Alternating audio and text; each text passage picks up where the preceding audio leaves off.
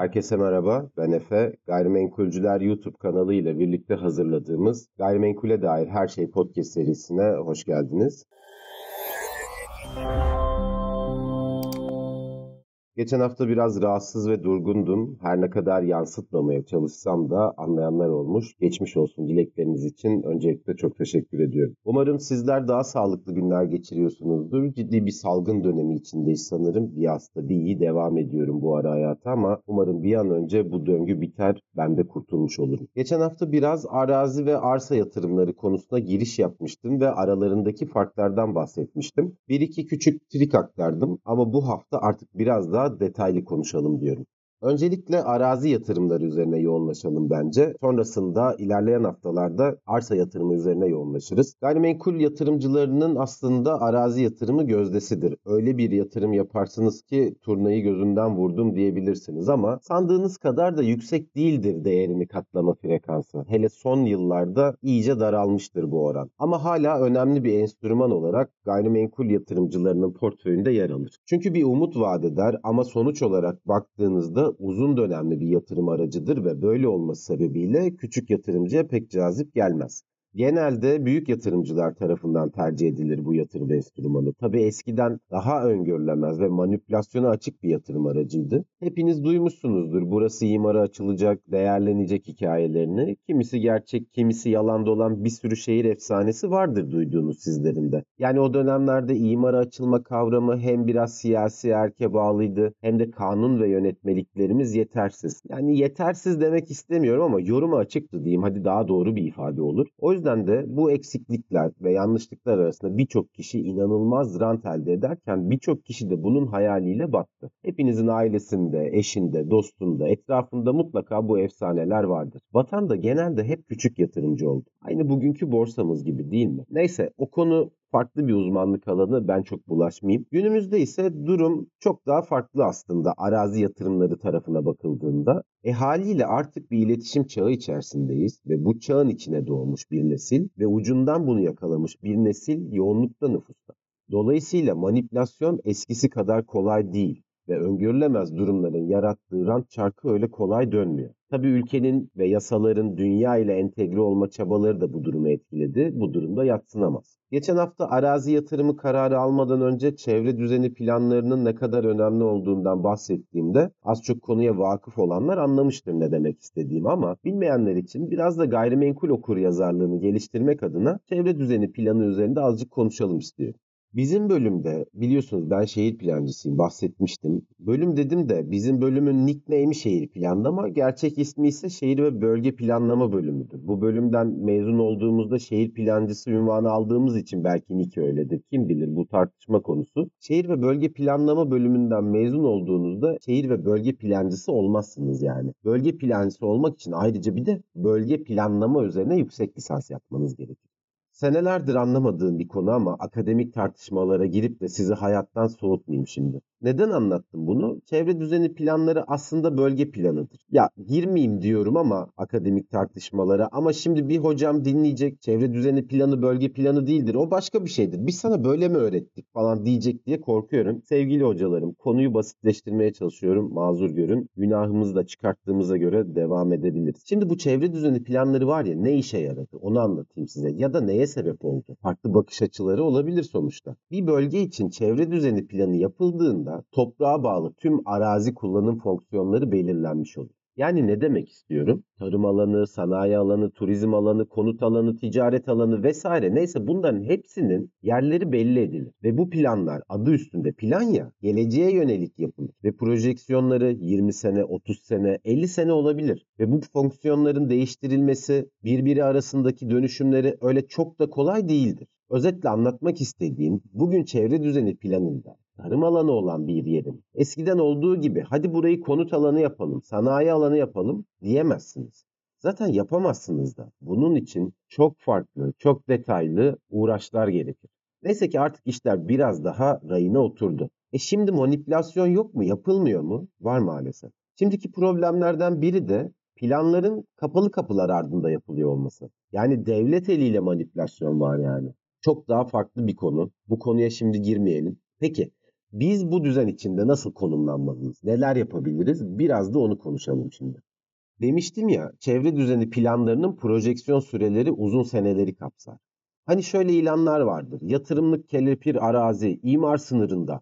Evet, eskiden o arazilere imar gelmesi öngörülemez olduğundan en iyi ihtimal değerlendirilip rant oluşturuluyordu. Hem de görece daha orta vadede. Fakat bugün çevre düzeni planlarında imara açılacak alanlar zaten belli. O zaman bizim yapmamız gereken ne olmalı? İmar sınırındaki arazinin çevre düzeni planında da imara açılacak kısımda kalıp kalmadığına bakmamız lazım. Eğer ki kalmıyorsa o zaman beklentinizin gerçekleşme süresi çok daha uzayacaktır. Hem mevcut imarlı alanların dolmasını bekleyeceksiniz hem çevre düzeni planında imara açılacak yerlerin de olmasını bekleyeceksiniz. Hem de çevre düzeni planında imara açılacak yerler bitince çevre düzeni planının yenilenmesini bekleyeceksiniz. Ölme eşeğim ölme yani. O yüzden özellikle büyük yatırımcıların yol göstericisi olmalıdır bence çevre düzeni planları.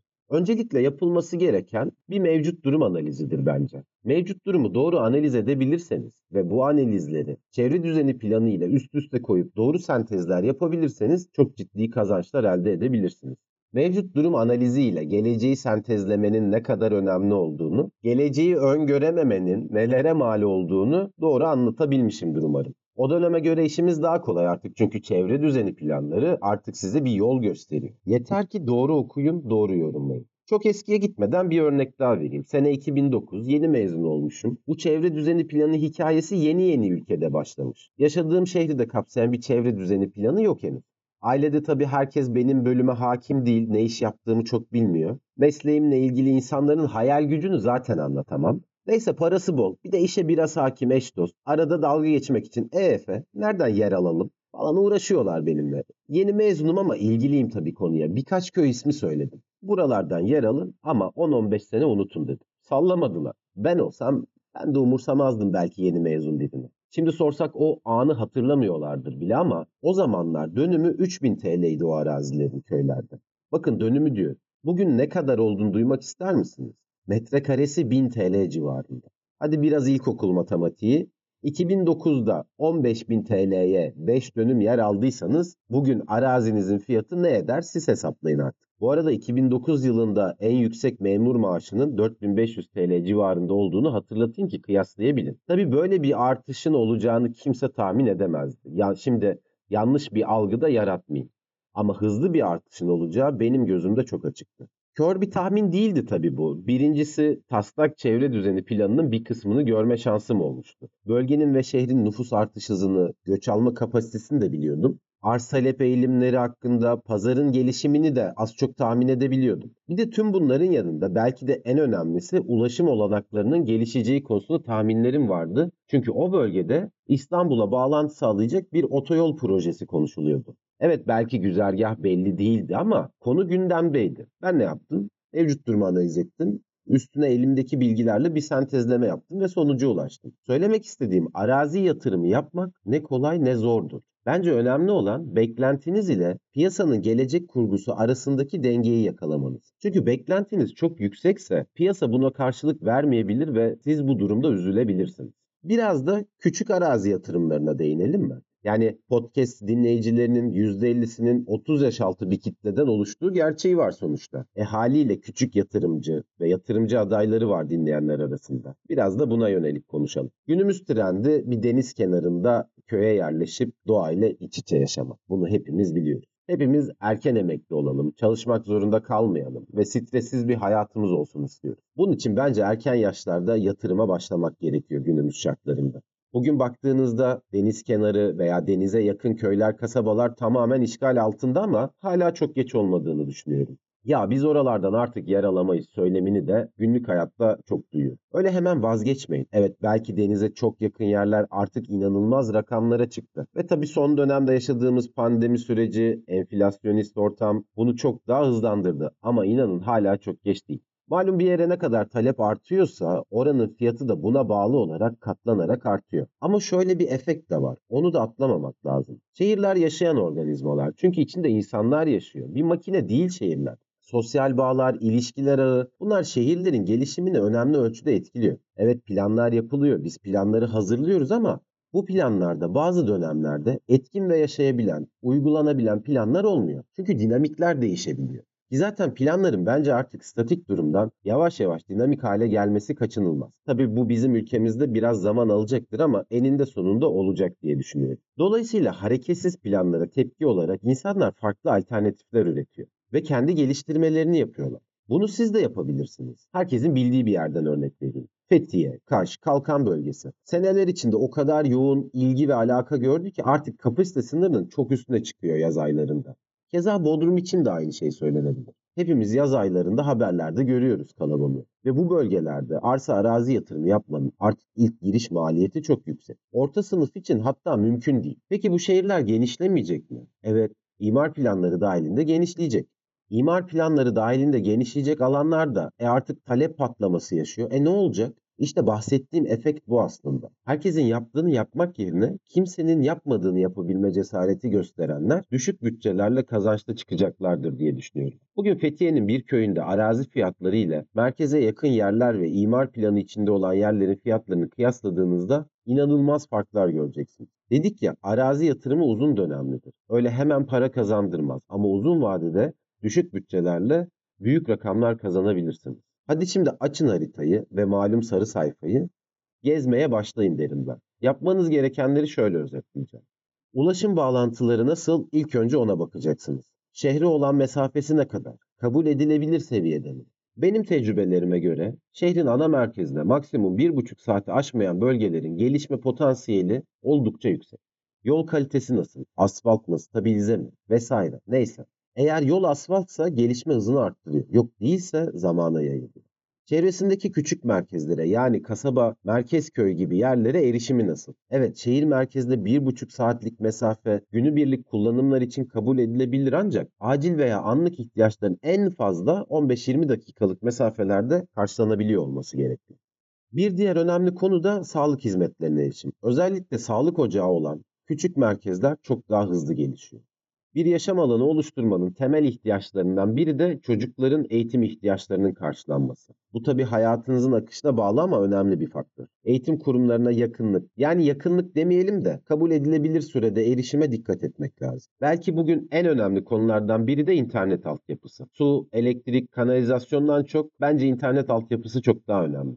Arz talep eğrilerine, mekansal tercih eğilimlerine dikkat etmek lazım. Burada nüfus, göç bilgileri size yol gösterecektir. Bu bilgilere artık ulaşmak çok kolay bir bölge nüfus kaybediyorsa o bölgeye yatırım yapmanın küçük yatırımcı için bir cazibesi olmadığını düşünüyorum. Yatırımlarınıza verdiğiniz süre ne kadar? Bunu net olarak ortaya koymanız gerekli. Bugün yatırdığınız paranın yatırım sürenizin sonunda enflasyona yenilmemiş olması gerekli. Bunun için bazı hesaplamalar ve tahminlemeler yapmanız gerekiyor.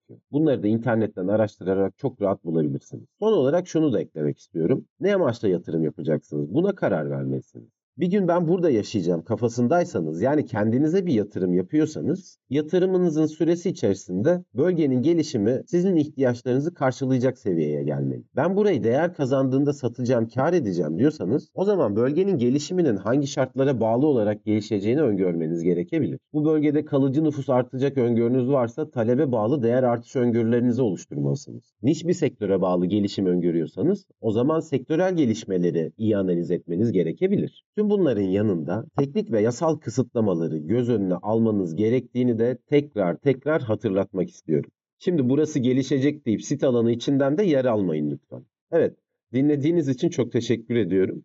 Umarım siz de bu bilgilerden faydalanırsınız. Merak ettiğiniz konular hakkında iletişim adresinden soru sorabilirsiniz. Cevaplamaktan büyük keyif alırım. Gelen soruları topluyorum. En kısa sürede soru cevap yayını paylaşacağım. Kendinize iyi bakın. Haftaya görüşmek üzere. Hoşçakalın.